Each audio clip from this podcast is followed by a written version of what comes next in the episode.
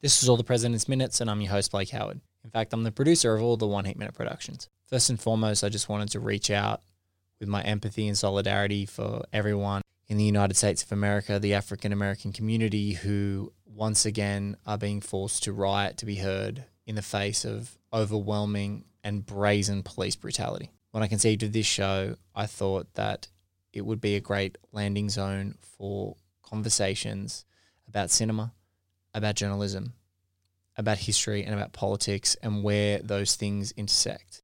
The show will go on. However, just some of the episodes that you're going to hear in the coming run of episodes have occurred before any of the events over the last week have unfolded. I once again want to wish my empathy and solidarity from Australia to my American brothers and sisters and to my dear friends and wish them safety in their protest, in their peaceful protest. And this is not unique to the United States. And any Australian who is listening has to have the morality and the fortitude to acknowledge that this lucky country that I feel guilty for continually saying that I'm lucky that I live in is built on the blood of our own First Nations peoples. And Indigenous Australians continue to suffer the same plight as African American citizens in the United States. And whether it's by agenda or legitimate legal restrictions, Australian press continue to be suffocated. And on this show, we're going to talk about it. Thank you for supporting. Thank you for listening. Let's get into the show.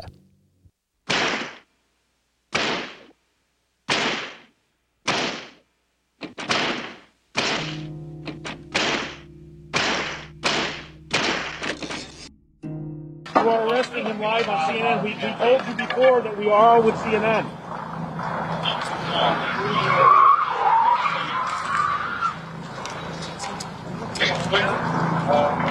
If you're just tuning in, you are watching our correspondent, Omar Jimenez, being arrested by state police in Minnesota. We're not sure why our correspondent is being arrested.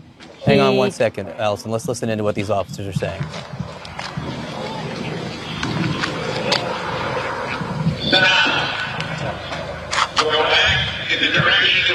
That is an American television reporter, Omar Jimenez, being led away by police officers. Uh, he clearly identified himself as a reporter. Uh, he was respectfully explaining to the state police that our CNN team was there and moving away as they would request. And then for some reason, he was just taken in to police custody live on television. Ladies and gentlemen, welcome to All the President's Minutes. I'm your host, Blake Howard. Joining me for the 46th minute of Alan J. Pakula's 1976 masterpiece is a critic that I've admired for a really long time. What she doesn't know is that this is exactly one third through the 138 minutes of this movie. So it's exciting. This is a milestone and a milestone to talk to her. She's a writer and critic for hire, but I've been reading her stuff religiously on the website of the great one, Roger Ebert. So it's my distinct pleasure now to continue to build up a roster of some of the best critical voices in the world on this show and on One Heat Minute Productions just in general. And she's one of them. Monica Castillo, welcome to All the President's Minutes. Thank you for having me. What is Making your me blush over here. well, if we can only make each other blush in isolation, what else is what else are all these useless Skype meetings, Twitter meetings, and uh, sorry, live streams? No, it's a it's a pleasure to get to chat to you.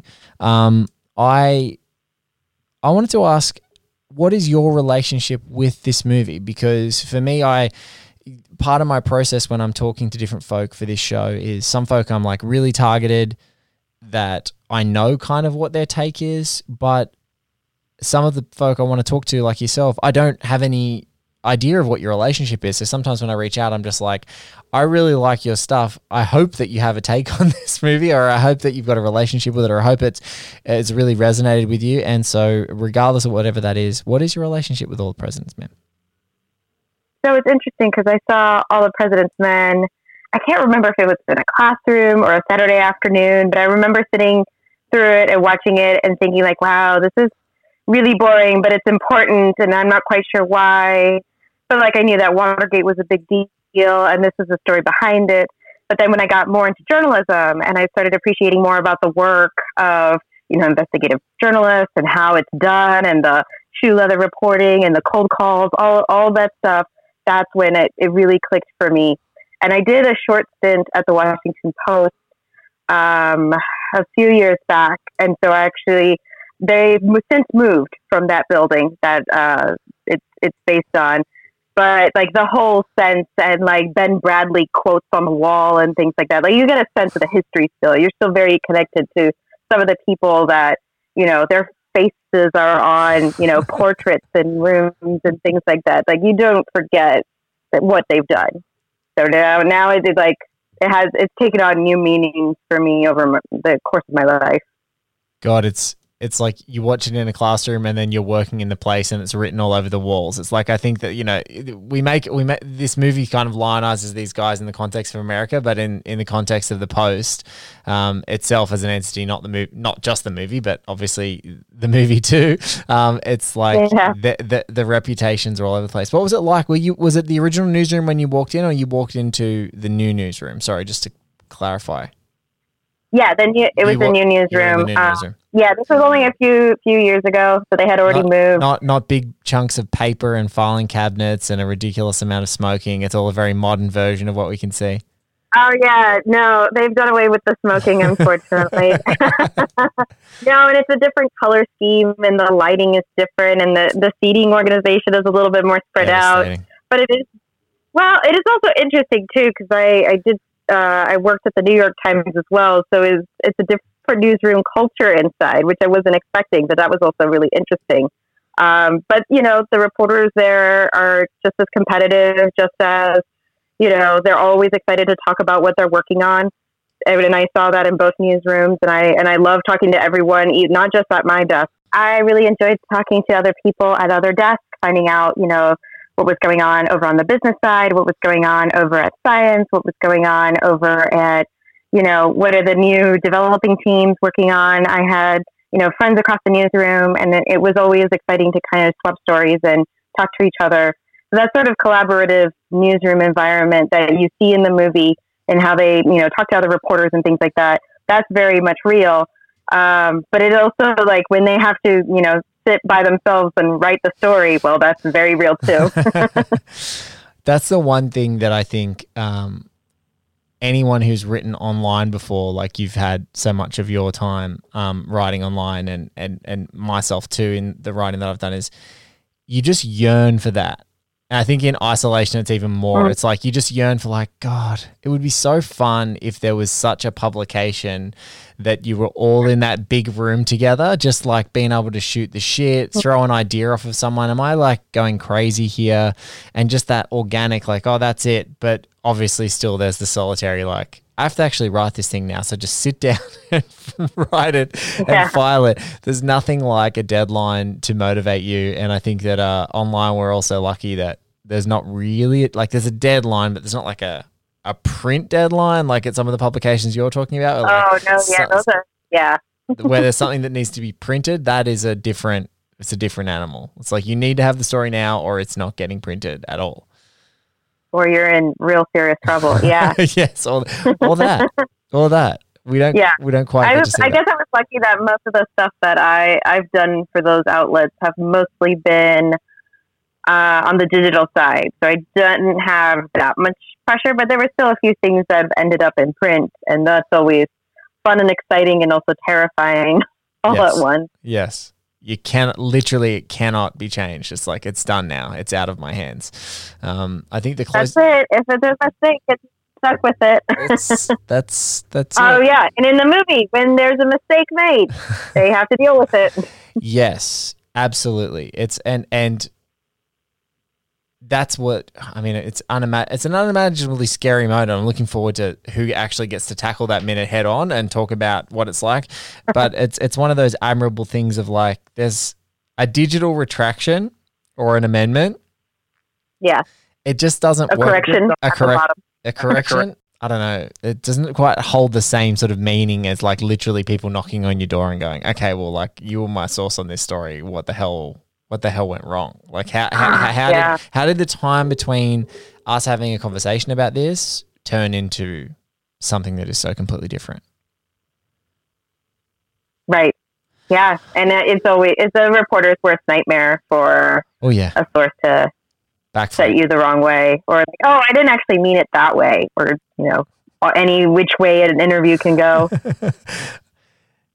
have you had experiences like that being in an interview? Like you're doing a lot of cultural you do a lot of cultural writing over many publications both digital online and obviously critical stuff but have you ever had one of those? Because i think that that's probably the closest to pure reporting culture writers like yourself and and like in a much smaller way. I'm not you, your good self but in a much smaller way me is like you, get the quotes you interview someone in a podcast you're writing a piece or it's a new it becomes a news item. It's like making sure that you've actually clarified what the heck that person means and then if you print it it's not good it's like oh god what's what's going on here yeah, um, nothing comes to mind right now, but um, I'm lucky in that because it is culture writing. Most of the people want to talk to me. yes every time I watch this movie now as a as a reporter, I get filled with a bit of anxiety, like having to, you know, try to get people to talk to me who don't want to talk to me or who hate me outright. you know, that's a little a little bit more intimidating than a press day where like, you know, a filmmaker who's excited to talk about their next project or, you know, an actor who's been working on this role for years is really excited to talk to you. Little little less so when you're trying to investigate and potentially, you know, get point all the fingers up to the White House. yeah there's a there's another great there's another great scene um in in another very you know significant political movie from America um Good Night and Good Luck where Strathairn David Strathairn is playing um Edward R. Murrow. And there's the difference you see there's like this massive tonal shift between when they're actually doing proper current affairs and then he's doing like a puff piece um, with Liberace.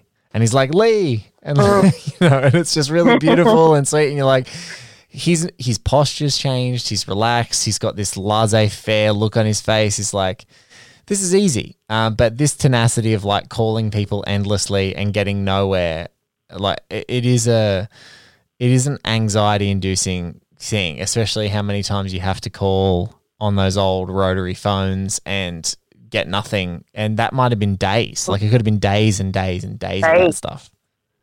Well, when they're looking through the filing card and they're like, well, there's just not the information. Maybe they misplaced the card. Maybe someone took the card. Oh, crushing.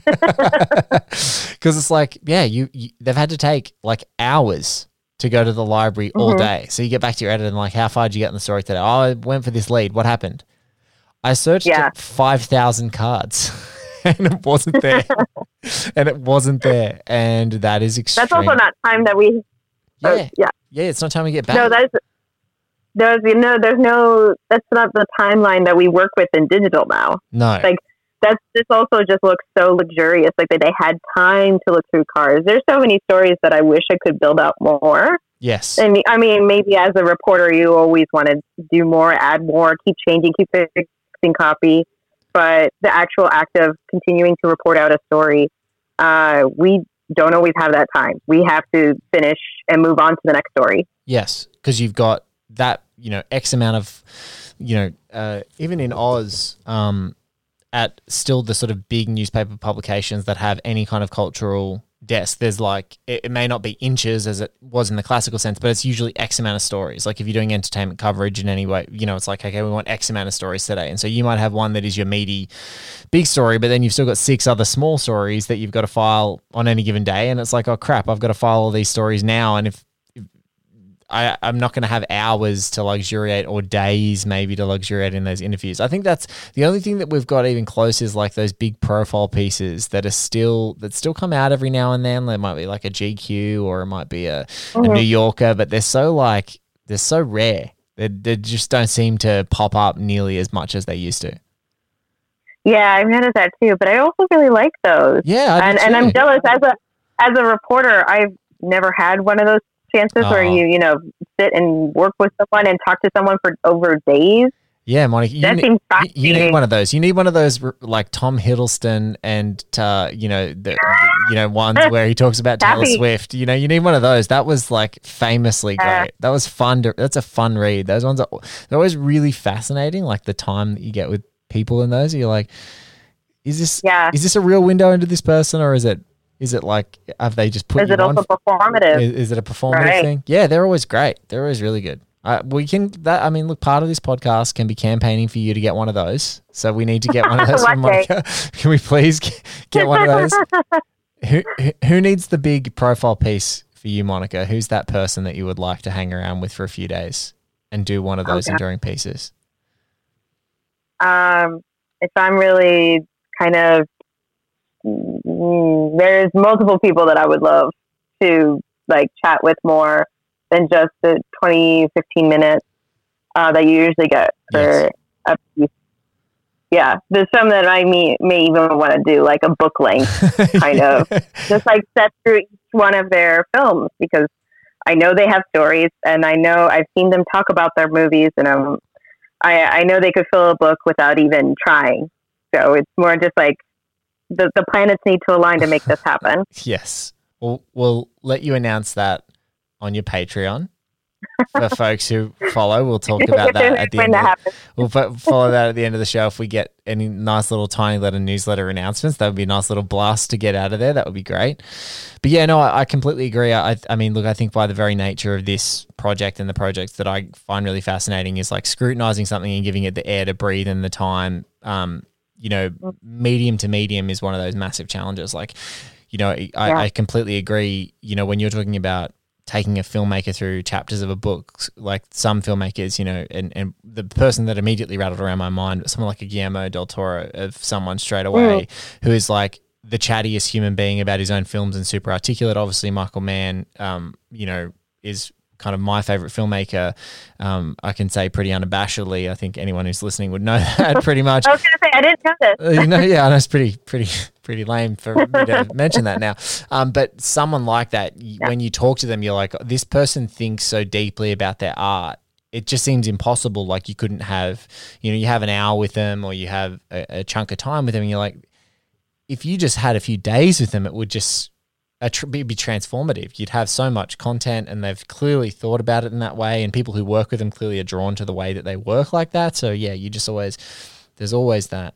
Well, speaking of anxiety and speaking of waiting all day and diverting all of your attention for a story and luxuriating in the time you have to pursue a story, let's take a trip to Florida or fake Florida as we have in All the President's Oh, yeah.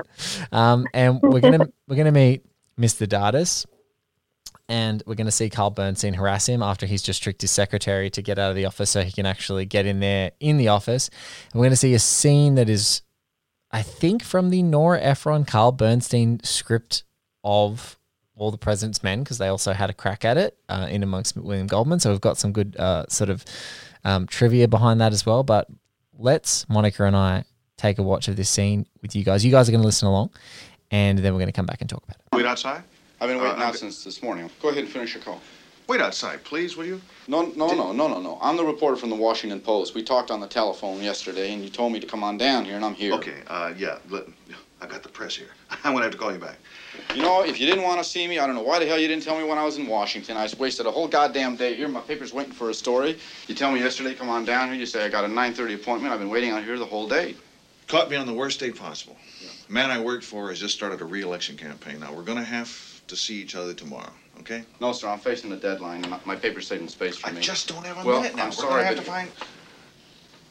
Ah, Marion? Mr. Dardis, I'm really very sorry about this. Mr. I beg your pardon, ma'am, but this gentleman made the appointment with me specifically, and I think that the Washington Post deserves the same courtesy Thank as you. any of the people you got waiting out there, with all due respect. I'll respect. buzz you in about five minutes.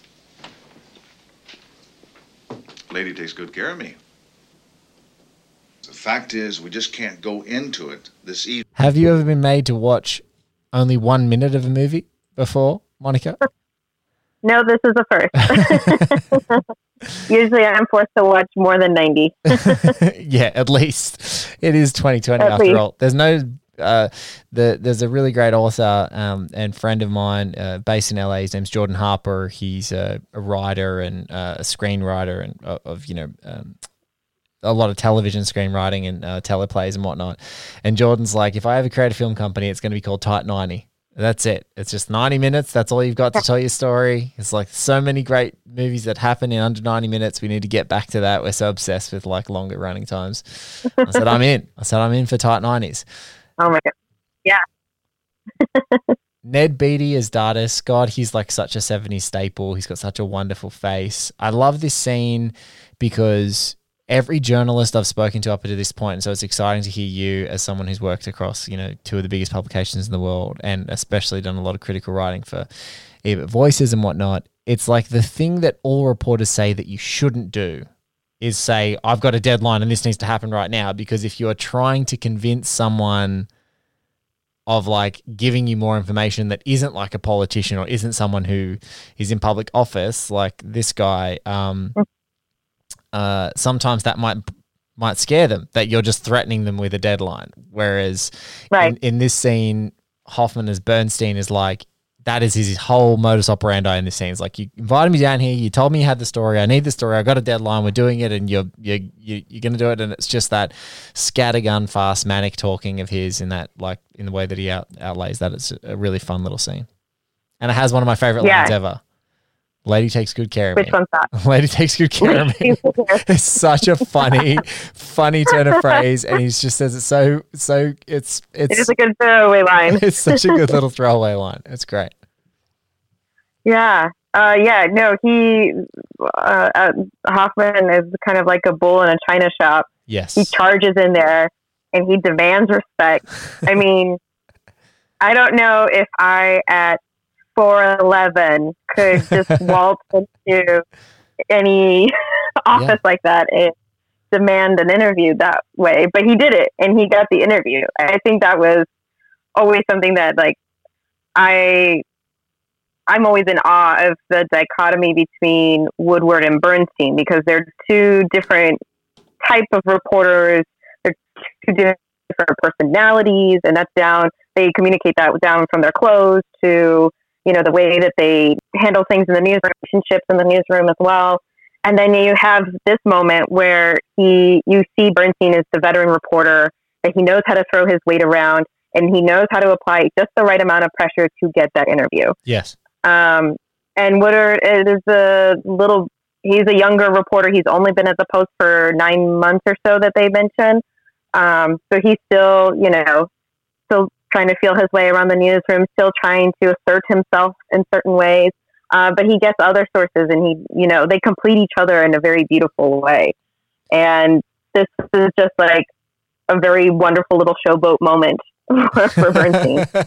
It's. It is exactly that. And some people have talked about the lack of in this particular scene or in this entire sequence. Some people have talked about, oh, it's the least factually accurate moment. Of, like it, that's been translated from the book. You know, the, there's a couple of things here they Mhm. talk about, which is that the whole secretary not allowing him into the office and things like that. That was all played up, and I'm like, I think that that's a very fine piece of dramatic license that a secretary was giving them a little tiny bit of grief to allow Hoffman a moment as Bernstein to do exactly what you said, which is like be a 411 person and go into an office and throw your weight around. And when you walk Yeah. into when, when you walk into an office and Ned Beatty is the person that's towering over you, you clearly know that this is two very short guys and they're just having it's it's not like a Redford standing there or whatever, but I think in you're so right. It's like they're there. He's got to throw his weight around. He's got to be there. And and at this time, the Post's reputation is growing as an inter, uh, like you know not just a national, not just a metro paper, but like an international news entity. And so you Right. can see him doing that. And and I suppose I hadn't thought of it in the way, but I think you put it in a really good way, which is he knows how much weight he needs to throw around with this guy. Because what's really Yeah. fun about both actors performing as both reporters is they seem to be pretty good. And sometimes they're off, but it only happens sort of early in the film. But they seem to be pretty good at understanding who can take the, the prodding. Does that make sense? Or, do- You know, Mhm. you know who can Yeah, who yeah. can, who can take that this person needs a little bit more toughness or this person needs a little bit of this. It just feels like that makes real a lot of sense to each of their individual approaches. Oh yeah, I mean, I, there's also there's a number of scenes where like Bernstein kind of.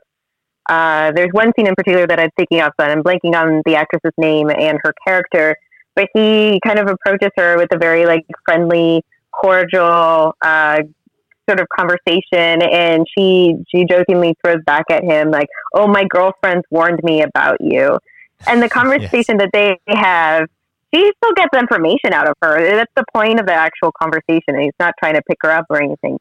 But the whole, like, just knowing how to talk to people is Yes. a skill. Yes. Um, and, and her- we have, ac- the, actress's name is Penny Pizer because I had the same Oh, blank yes, a little while you. ago. It's, it's Penny Pizer. She plays Sharon Lyons and she plays a secretary um, in the White House and especially f- around Colson and Howard Hunt. And uh, and they're on top of the Q building in Washington, a great outdoor scene with the planes flying overhead. And the power of Dustin Hoffman's flirtatiousness is extremely strong in that moment. It's extre- Extremely strong. extremely strong. and that is not the energy that he uses to approach Ned Beatty.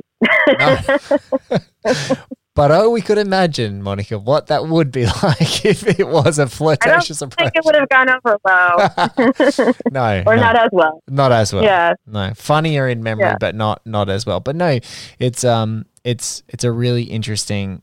It's it's it's really hard because especially the entire duration of the minute that we're looking at, it's it has been one of those, I guess, frustrating sequences that happens over and over in this movie, and they kind of become this addictive frustration where you they hit a roadblock and you kind of watch them push against the roadblock and sometimes there's a breakthrough and like what is about to happen in, in the upcoming piece of the scene and other times it's just exactly as we talked about just prior to the break was you know those moments where you search through 5000 cards and there's nothing you're like maybe someone took them maybe they're gone whatever um so that's really good because it's one of those scenes that becomes addictive on on repetition. Um, and just for folks who are listening, just that there is a little bit of law and uh, revisionist history that goes around the script of All the President's Men. So if you look at the final shooting script or the you know the final iteration from William Goldman, there are um, there are versions of the script that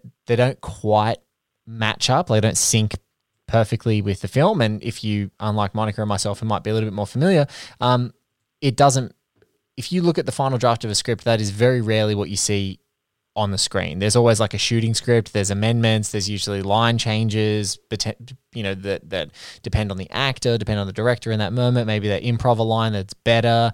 And so sometimes when you see a published script, it actually incorporates all of those things. Whereas in the in the i- i- the final version of the script as they take it to be shot can be slightly different.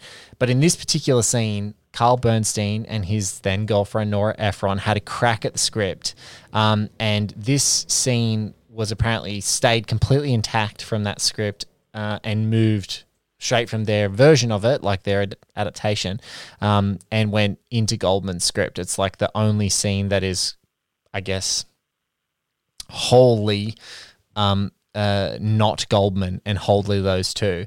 And I've always thought of it as like exact. It, it kind of completely underpins and sinks in what, what you just said is like this is the showboat scene of Bernstein, and it's the the sort of centerpiece of his power in the middle of this movie. And it makes no surprises that someone who was seeing him at the time maybe crafted that perfect scene to show off what his skill was as a tenacious reporter in the middle of a movie. or that like he this. crafted it himself. Yeah, I suppose we might Also give possible we, we, did it himself. we, we give it, we give Ephron the credit as the Both. as the writer possible. in, in the, in the in the but look, I I I I like that he basically dictated that that would be the scene. this is the scene, honey. This is how I did it. This is it. This is great. You know, I was so fantastic in this moment. Um, this genre of films, paranoia th- thrillers, really sort of emerged in the new Hollywood era or in American cinema around you know the 1970s. I think it happened a little bit earlier. If you go to European cinema, there was um, uh, you know existentialist paranoia post-war stuff that happened closer to the end of World War II because I think people in Europe had had the war kind of rubbed in their faces in a in a much more extreme way. So you can sort of trace some cinema back to then. But then it reemerges in the 90s in America as well. There's kind of like this corporate. The government was replaced with sort of corporate entities and and messing around. You get the Erin Brockoviches and you get the Insiders and you get those sorts of films. What is paranoia cinema a genre that you're into, or is it journalism genre that you uh, you kind of are drawn to? Like when you're when you're thinking about movies like All the Presidents, is what's the what's the genre that you kind of um, have the biggest relationship with? Hmm, that's a good question. I think the journalism genre is just now become a bit more ingrained in me just because now I do have those experiences. I have talked to political reporters. I have had friends in the field, and I do have friends who are in the White House uh, press corps. Oh my god! Yeah. Yeah, and, right. And then, like, there's feelings in that. Uh, you know, I Yes. worry about them. I, I, you know, I'm always watching and rooting for them. And, you know, uh, it's, it's You- sometimes just- always intense. Some of those press conferences, I can't watch them, but I hope the, I, I will wait for the highlights and I, I will see if my friends get a question in. Um, but it's, you know, And whether the whether it- your a friends little- question, it's a little closer to home. Yeah, I was gonna say. Hmm? I was gonna say your friends absolutely would hit close to home. I was just gonna say, and and just checking in to see that your friend hasn't been drawn into some latest meme of of the president or one of his representatives Oh, saying yeah. something outlandish uh, based off of a question that they say, and then it turned into like a swarm of online stuff. That is, yeah, the proximity of that is crazy. Um, how and how Yeah. And I know, Oh, how how do you uh, uh, how do you as a friend because i know that um, I- know on a much smaller scale, if I've got friends who do like news segments or they're journos and they do good stuff, you sort of give them a text or a, or a tweet DM or you WhatsApp or whatever it is, and you sort of check in. Or sometimes it's a phone call. Oh, that was really awesome. You should be so proud. That like worked really well. How how is stepping cautiously with friends who are in the White House press corps? Is it just like a are you okay? Like is there sort of a stock standard message that goes to them and says, Hey, how is it? Are you all right? How was today? How did how, did, how was Yeah. that? um, Because it's not getting any easier for those guys. Oh, it's not. No, and actually, um, even before all of the coronavirus stuff started happening, I I've been really interested in talking more about how members of the press are dealing with stress, especially Yes. with being targeted um, by by trolls, by harassers. Um, we're not really talking about how members of the press are being harassed on the job Yeah. uh, just by you know trying to trying to do their work, and now people are attacking them or threatening them. Um, I've heard stories of people getting of journalists getting their photos taken and having them posted on uh, websites targeting journalists. So it is a lot more scarier um, in those senses. Uh, yeah, no, there's. Uh, I think my for me for to check in it tends to be little by little. Sometimes it's it's usually maybe when I just meet up with them at a Yeah. convention or a conference because I usually end up going to a few journalist events in New York City. I mean, we have so many different groups that get together. Um, and that's usually the time I'll, I'll ask, like, "Hey, how, how are things? You you doing all right?" um, and then usually, like when they they do a great piece, or I see that they've uh, they've asked a wonderful question, whatever it might be, I, I will retweet, I will support, I will, Yeah. you know, give all give that- the share. All that good stuff. Yeah. Get b- Yeah, absolutely. bump, bumping them up when they when they get that profile. Yeah, just feels hard. It's it's one question that this whole project is um you know, this whole project continues to bring up is and sometimes it's funny, like what would Nixon be like if he had Twitter? Uh and it's fun. That's hours of that's hours of wondering for me in the last six months. Chaos. It's just oh, Absolute chaos. absolute ludicrous, especially towards the end. You just go, okay, this could have been really fun. Uh, but but definitely around, you know, the there is the increased, uh, I guess the increased scrutiny and focus on, especially the stakes of this story, uh, the increased focus on everything being so right and having multiple sources and knowing the stakes of what they're reporting, especially in these newsrooms. And it still happens. You know, I've been really lucky to talk to Yeah. lots of journalists, um, such as yourself, that have, have been on here, or whether it's culture journalists or real, you know, you know, uh, quote unquote, like political journalists, business journalists. And the level of scrutiny doesn't really change in big publications. They're very intensive and they want everything to be completely fact based. And I think that that's one of the whole contemporary fallacies that's been drummed up by you know propagandistic rants from people in, in, in the public eye, like everything's non fact based and everything's an attack. It's like, no, these people are like researching and they have editors who check what they're doing. And if they don't like the tone, they make them change it. Um, and in big publications, right. that's what it is.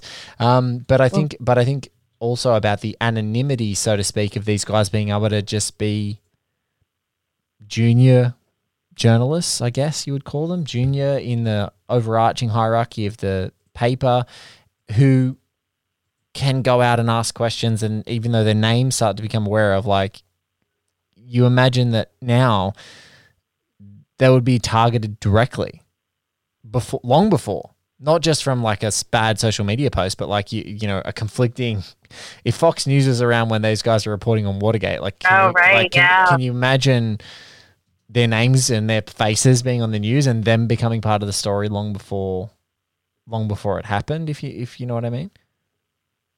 Oh absolutely. And the moment where they they get the story not when they kind of mess it up or they they don't get it as tight uh, and everyone you know jumps on that then you know that becomes its own sort of media circus.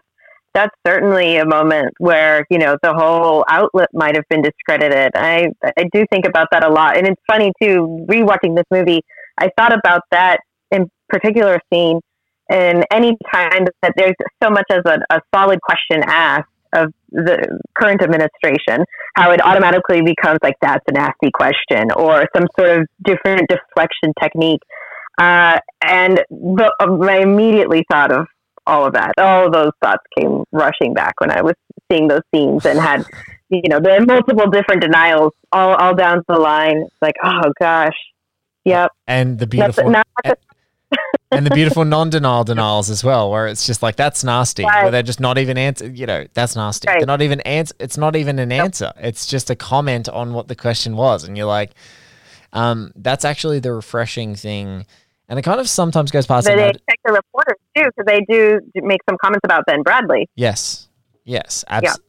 yeah, absolutely. Um, and but there's what's refreshing in in all the presidents is a couple of times where you catch the guys watching a television segment, and one of the people that's interviewing a political party and it's going, well, this is reported in the post, and there's a moment where they're you know they're asking a question and the political they're following the political line. And she goes, No, you didn't answer my question, but I asked, Did you know yeah. about what the Post reported? And then he's, No, I did not. And you're like, Oh, isn't that nice? And like a journalist just had, like, you know, allowed the airtime to pursue a question and rigorously mm. follow it up and it not get cut off and not get dissuaded. It's like, no, you've right. got, you're, you're, you're here to answer my question.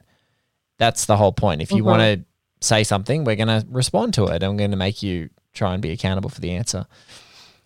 This scene is a mm-hmm. this this scene is like a pretty uh pretty bright, pretty sunny um uh in his office uh sort of an exchange that is not like necessarily like the most formally blow you know blowing you away scene in this movie. I know that you as a culture writer have talked like about you know great formal technicians and filmmakers whose craft is just is actually the elevating thing. It's not necessarily the content of their work, but it's just the craftsmanship. You know, have you uh, have you got like a, a, a have you got like a past with Alan J. Pakula? Or do you like his films? Are you fond of what he does, or Gordon Willis, or those craftsmen who are like bringing this movie? When you're watching it, what's your experience with just the pure tech like the technical craft of what's happening um, in in both this minute, but more broadly, probably better to help you enunciate that in in the whole of all the president's men. I need to continue on my Alan Pakula kick because I finally got around to Klute uh, within the past year, right. and really enjoyed that movie. And now, now I want to complete, you know, the Paranoia trilogy. Um, surprisingly enough, I'm a big Warren Beatty fan, but I've not gotten around to the Parallax View. And uh, it's just like I, I got to do this. I, it's time. You got it. And if, I think you've got Criterion. If you've got the Criterion yeah. channel, you got to jump straight on that. It's the, I think it's on Criterion channel. I know Klute is, but yeah, the, I think they had the whole the whole trilogy kicking around there for a little bit. Yeah. Um. Yeah. Parallax yeah, is wonderful. I, will definitely check it out. Uh, but Gordon Willis certainly he was like one of the first uh, cinematographers whose name I learned uh, way back before I even knew I wanted to be a film critic. I just knew like I liked the look of a lot of his movies, and a lot of the movies I happen to like also had him as a cinematographer. But this is so interesting because it's so not a Gordon Willis looking scene. No. It's like you mentioned, very sunny. Um, and I, it, when I watched it, I kept thinking like they're trying to make this seem like Florida. So they have a huge like floor to ceiling windows that's very bright, letting a lot of natural light in. Uh, but I noticed watching it, and I was just watching it on my laptop, not like any big screen or you know fancy restoration or anything, uh, just whatever was on Amazon. Um, I noticed that there were hills in the background, Yes. and I'm originally from Florida. There's no hills in anywhere no in our hills. state. there is there is no hills. And then that's when I was like, oh, that's right. They're filming this in Burbank. It's it's this is Florida as uh, this is Florida via Burbank, just like but, Yeah. but unfortunately, you know, fortunately, the budget is clearly on bringing the entire Washington Post newsroom into a Burbank bunker on the on the Warner lot. Um, yeah, it's one of those things where like uh, great. Great craftsmanship in the 70s when it's on 35 millimeter print on a big screen stretched out does not do wonders for you when you get a digital transfer on high definition anything. No. Like it, it's one of those things that kind of goes, ah, well, yeah, this isn't Florida. There's no hills. no, Maybe no hills. there's no hills. The But- palm trees were a nice touch. yeah, the palm the palm trees are funny because I look at them. I I had the same response. I never noticed the hills. I'm actually going to go back in this scene and go and find them and see where they are because that's hilarious. Oh, nice. I, was glad I, noticed I- I- that for you. I, it's always great to pick up new stuff. Um, but the the palm tree bit cracks me up because I just imagine like someone in production. Okay, we need to go out and you need to just surround this phone box that's probably on the Warner lot with palm trees because Yeah. that of course means that we're in Florida. Well, and I don't know because California does have palm trees around and people planted those. So they could actually already have been on the lot. Maybe they were just ordered a bit. Uh, yeah. But it's also the palm tree insignia also like goes into the uh, the Dade County Police Sheriff or Yes. uh, police crews. They they have that on their badge and they have it on their you know the county logo behind the secretary.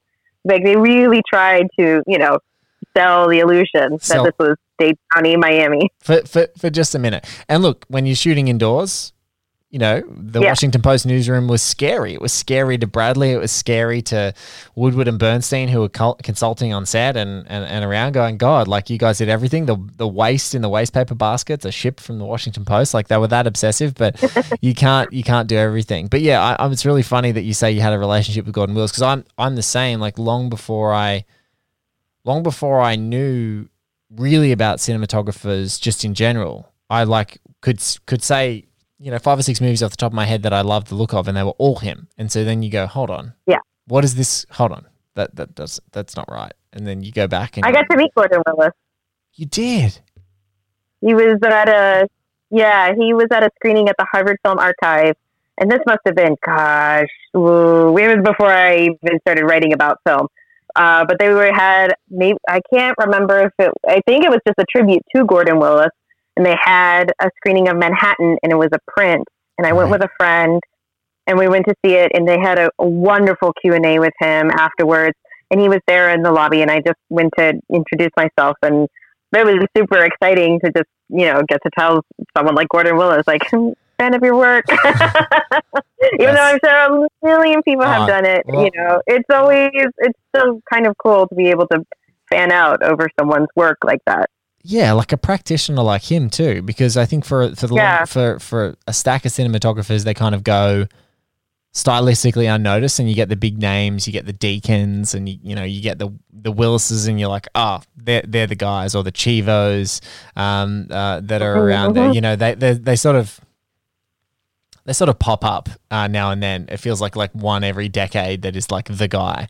Um, but oh, that Yeah. would have been amazing. And what did uh, did he have anything to say in that uh, uh, Q and A about all the president's men, or about his career, about his approach? Did he have anything to talk more generally about, like especially even Alan Pakula, because uh, they had such a an amazing relationship. Unfortunately, I only went to the Manhattan screening, so most of the questions Oh, were geared towards Woody that movie. Yeah, Yeah, but it was really interesting because the I, I'm blanking on the the gentleman who did the um, actual questions, but he, you know, was trying to do this very nice, very Harvard academic approach to cinema. That's very flowery language, long paragraphs worth of questions. And Gordon Willis was very much a straight shooter. You know, he maybe had like three to four sentences tops per answer, and, but he got to the point and he told you what he was thinking. A lot of it just it happened to be that way, and he decided to shoot it this way. And he, he just was so decisive that he just knew this was going to happen. So I think the big question um, that I remember was uh, a long kind of drawn out like okay so the bridge scene in manhattan is such a big famous one. Mm-hmm. why did you decide to shoot it from this angle? Why did you decide to do all this stuff? Was this you know something storyboard uh, you know all this other like possible answers? And then he was just he just answered very matter of factly that uh, they had asked the city of new york to leave the lights on a little longer and then one side of the bridge had lights and the other side of the bridge did not so then they decided to move it a little bit more to angle it so it looked like The you know both sides yeah. the whole was lit and they they shot it that way it was an accident It's and and it's like it's the same as the big Library of Congress scene. It was it's not in the script.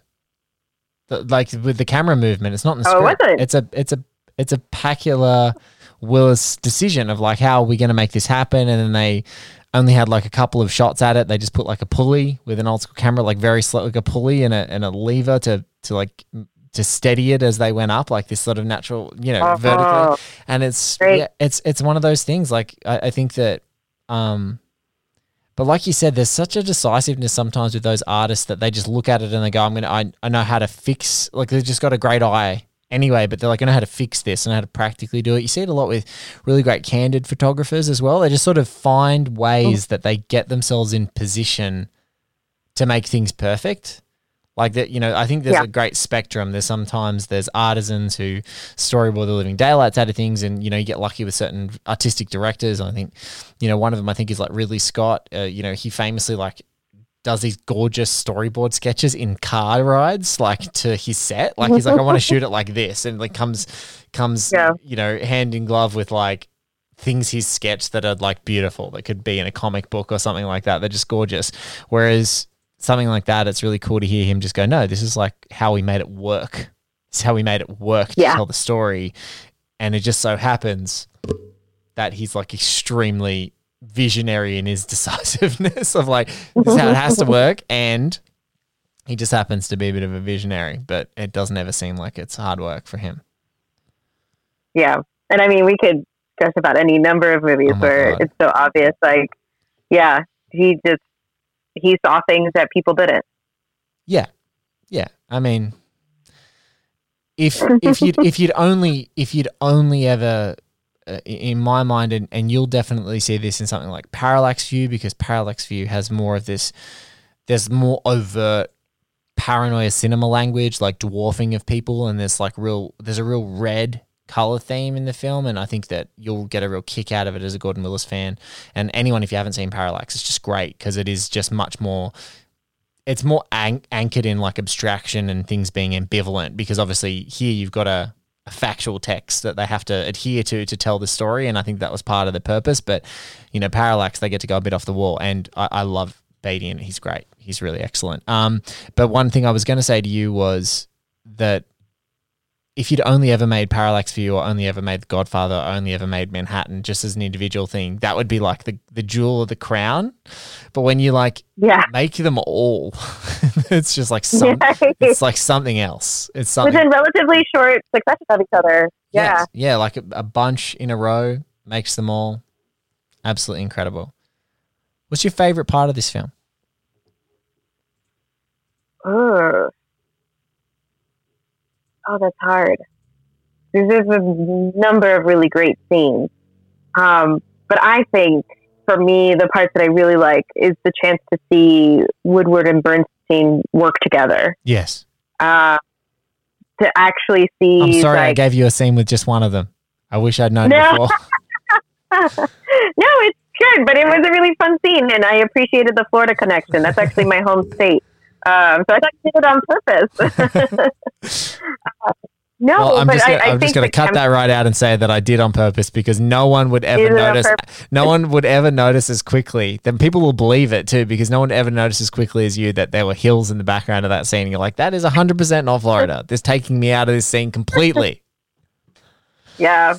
Yeah, I never actually saw hills or mountains until I was my shoulder. I was a teenager probably before I saw the Smokies. oh my god, amazing. Yeah. No, but the chemistry between those two actors and the characters, how they complement each other, just in, in almost every facet. I think I was geeking out about that before. Rewatching it and just noticing like there's so many stains on Dustin Dustin Hoffman's costume. like I almost wanted to watch it. Just watching it because it's like there's there's coffee stains where there shouldn't be coffee stains. How does he have them so far up his sleeve? Someone cleaned this child. Um, and then you have uh, third uh, Robert Redford. That's like my son you when know- he eats. It's like my son and daughter when they eat pasta. There's any time they eat Oh, pasta, God, it's just like, how did you get it? How did you get pasta in your hair? How? How? How? I don't How, understand. how old are they? Uh, I've got a one and a oh, nearly two year old now, and uh, nearly three and a half. So uh, the three and a Oh, year old, she's she's very good. Um, it's only sort of by by accident if she's not paying attention, she might scratch her head or something like that, and she'll get some. But the Oh. the uh, she's better. The boy is a he's a he's a mess. He's uh he Yeah. he, he eats like a savage. He, he he he can't be stopped right now. So yeah, he I mean he would probably look like Dustin Hoffman in this movie after a meal. Um, I think about I think about his jacket all the time and just how many ash like it's like a it looks velvety the jacket like the texture of it and I Yes. always, you always see the ash the cigarette ash. Corduroy, no? Oh, Oh, yeah, yeah. Like, yeah, like corduroy or velvet or something. It's like that material that it's like absorbs ash all over his jacket. It's it's yeah, it's it's great. There is one scene where uh, Bernstein like taps out his cigarette, and it's on the couch of their the, the main editor of Ben Bradlee's office, and it's it's Woodward who like brushes it off the couch. It's like what? This so is like it, it kind of like the two different personalities. The really uptight, clean one. It's the odd couple dynamic. Like it's just really fun to watch play out in a very serious drama. Yeah, they they are definitely the odd couple. They work so well together, and it's also you know Yeah. a- again just little touches. They were just so intimately aware of each other's lines. They knew things that could interrupt each other and vamp, and um, I think that's what ma- that's what I marvel at in their performances is how different they are, and then that chemistry and that whatever that alchemy is of them knowing each other well enough of exactly how to complement and stay contrasting. Like they're just contrasting each other and stay together in the scenes, be there and be organic, but also be so true to each other. I think it's really, it's pretty, pretty marvelous, both of them together. Yeah. And such a good choice, right? Because like Redford as a producer of the film has to choose someone who's an absolute powerhouse, and to have the, it's really cool when you see actors. You know, there's so many stories, and you would know so many of them, both contemporary and sort of the great stories in in our history of cinema of like. There's one great actor and they won't cast another big actor alongside them. Or in the modern times, it's like if we're getting into a fight, we have to have exactly the same amount of punches with each other. Um, just the ridiculousness that happens in modern times. But it's so cool to be like, no, I'm going to get like the other, like one of the biggest movie stars in the world, and we're going to just play off each other and we're going to see how it goes. And that that is just everything. Yeah, I actually just watched the TCM conversation back in 2011 and just getting to revisit those stories and just what he was talking about. In one segment, he was uh, talking about the moment about uh, Lion in Winter and how he was, how both he and Katharine Hepburn were cast. And she had kind of made a, a joke slash serious call to make the movie and she wanted to make the movie with him and he said that he wasn't he didn't think he was quite ready he was still too young like this is a more experienced age actor for that role for i do believe it's richard the one of the richards. Uh, i can't remember now. I That's saw fine. it at nine o'clock this morning. Um, but she she said that do it now. I'm, I, I can't remember exactly the line but she told him to do it now. And he he decided all right. She said to do it now. I'm going to do it now. And then it's like one of the best performances again two powerhouses you know matching on screen so incredibly and just r- makes for riveting um, movie to watch Monica, it's been an absolute pleasure talking to you. Thank you so much for being a part of the show. And um, it's and not only is it awesome to know that we've had a journalist that's worked in the Post and the Times and Ebert voices, um, at, such as yourself, but um, also who can spot hills in the background of uh, Burbank's fake Florida faster than any human being that has ever been on this show. So it's just a, a pure pleasure to chat to you. And um, the best place for people to find you, as they'll hear in the rap, is Twitter at m casty movies. Um, but look, just it's a treat talking to you, and it's lovely to meet you. And thank you so much for doing the show. Thank you so much for having me. Thank you so much for the incredible Monica Castillo at mcasty movies, M C A S T I M O V I E S. You can find all of the links to her great stuff at a variety of publications there, and also links off to her Patreon, which is patreon.com forward slash mcasty movies. Thank you so much for being part of the show. It's an honor to have you on, Monica. And folks, thank you so much for listening. Uh, we're increasing the output of all the President's Minutes right now because this is the time to have conversations about not giving up, about truth to power. And uh, it feels like a responsibility if this show is to continue to have a dialogue, to have a robust dialogue about the intersections of journalism, of cinema, of history, and of politics. Thank you so much for continuing to listen. We'll catch you on another episode of All the President's Minutes very soon.